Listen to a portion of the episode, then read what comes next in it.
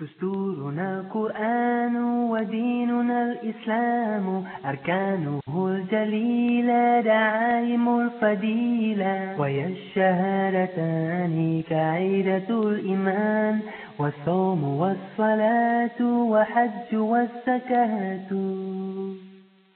Our guide is the Quran, our religion is Islam, 5 noble pillars upholding what is birth. أعوذ بالله من الشيطان الرجيم بسم الله الرحمن الرحيم الحمد لله الحمد لله الحمد لله رب العالمين والصلاة والسلام على رسول الله وعلى آله وأصحابه وسلم إن الحمد لله نحمده ونستعينه ونستغفره ونعوذ بالله من شرور أنفسنا ومن سيئات أعمالنا من يهد الله فلا مضل له ومن يضلل فلا هادي له وأشهد أن لا إله إلا الله وأشهد أن محمدا عبده ورسوله أما بعد فإن أفضل الحديث كتاب الله وخير الهدي هدي محمد صلى الله عليه وسلم وشر الأمور محدثاتها وكل محدثة بدعة وكل بدعة ضلالة وكل ضلالة في النار أعاذنا الله وإياكم من النار آمين. السلام عليكم ورحمة الله وبركاته. Alhamdulillah Rabbil Alameen. Today is the first day of Ramadan. Alhamdulillah. We thank the Almighty Allah for sparing our lives to not only witness this beautiful day, but to increase in acts of righteousness and get closer to Him, subhanahu wa ta'ala. We thank Him for His mercy and guidance, and we ask Him to keep us steadfast on the path of righteousness. Ameen. So today, inshallah, we'll be reminding ourselves of the dua to say upon breaking our fast, as well as what to say when you are insulted while fasting. Then we'll be discussing a very important topic from the general knowledge segment, which is As-Sola. We ask Allah subhanahu wa ta'ala to open our hearts so that we can digest and implement the knowledge. Ameen. Bismillah. So generally, the dua to be said upon breaking our fast applies to any time we fast, be it inside of Ramadan or outside of Ramadan.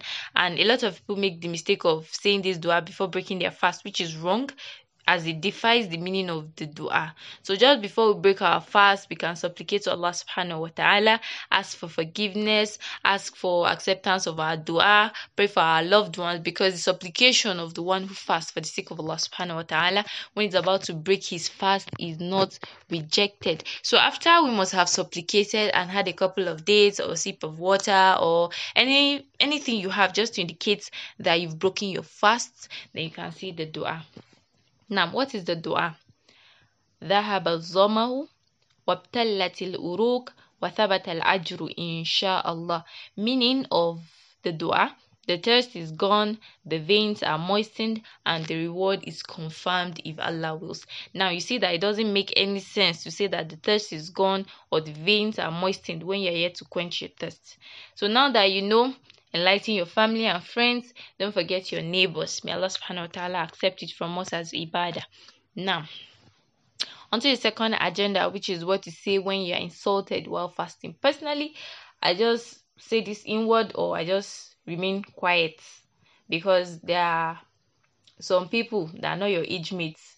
And when you are giving response to them insulting you, it is as if you are insulting them back.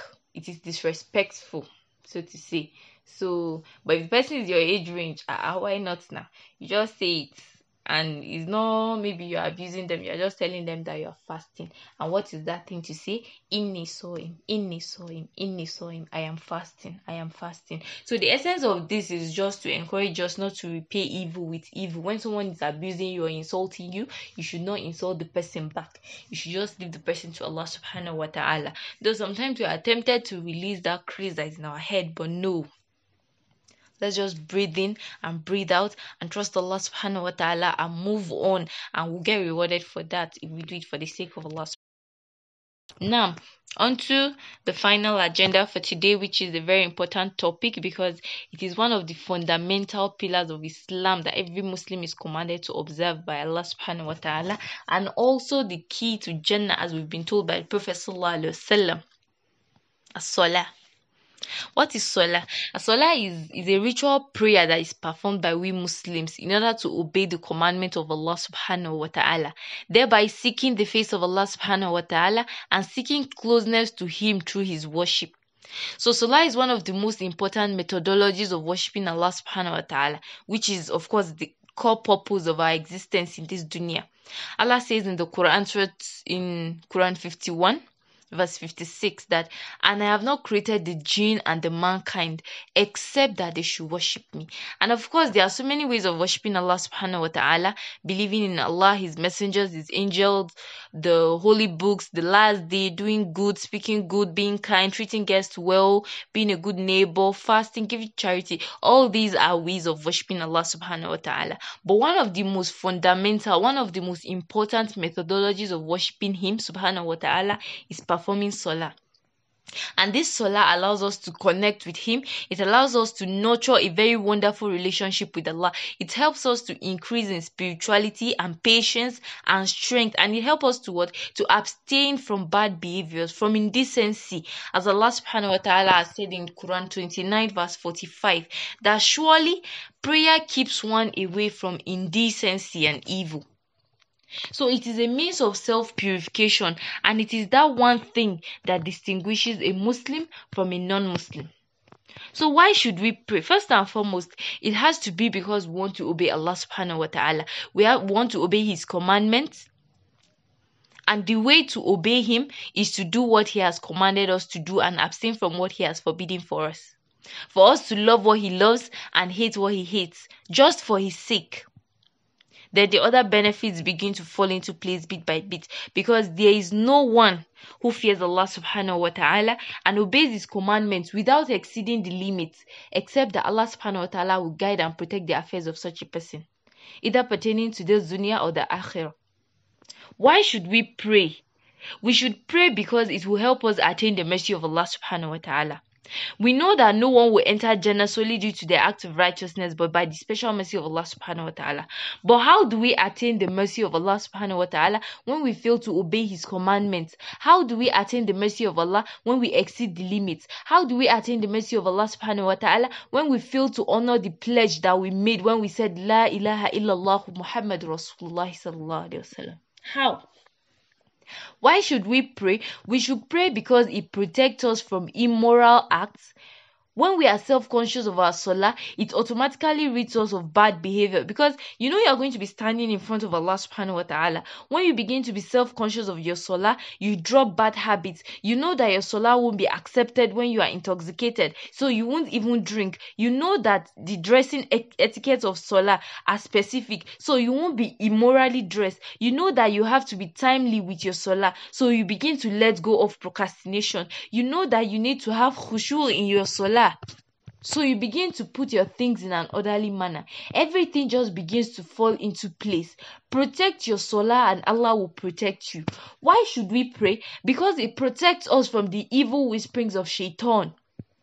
Allah subhanahu wa ta'ala says in Quran 5 verse 91, the shaitan only desires to cause enmity and hatred to spring in your midst by means of intoxicants and games of chance, and to keep you off from the remembrance of Allah and from prayer.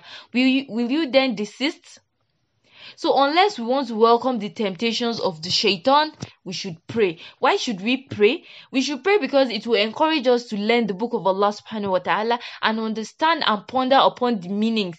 It would encourage us to memorize portions of it, and from there we might even memorize the entirety. It will encourage us to act upon the teachings and know that this dunya is not a place of permanence, and that no matter what your status is, you should be humble. And finally, dear Muslims, observing Solah appropriately is a reason for Allah subhanahu wa ta'ala to forbid one from the hellfire and enter us into his paradise. And who wouldn't love to be in the paradise of Allah subhanahu wa ta'ala? Not even those who do not believe. So let us guard and protect our Solah. Let us not just be wishful thinkers, but people of action. We ask Allah subhanahu wa ta'ala in his infinite mercies to help us guard our Solah. We ask him to keep us steadfast upon righteousness.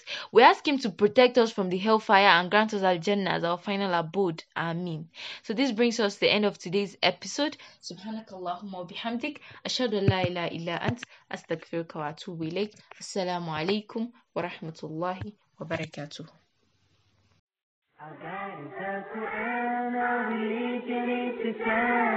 I have no vocabulary.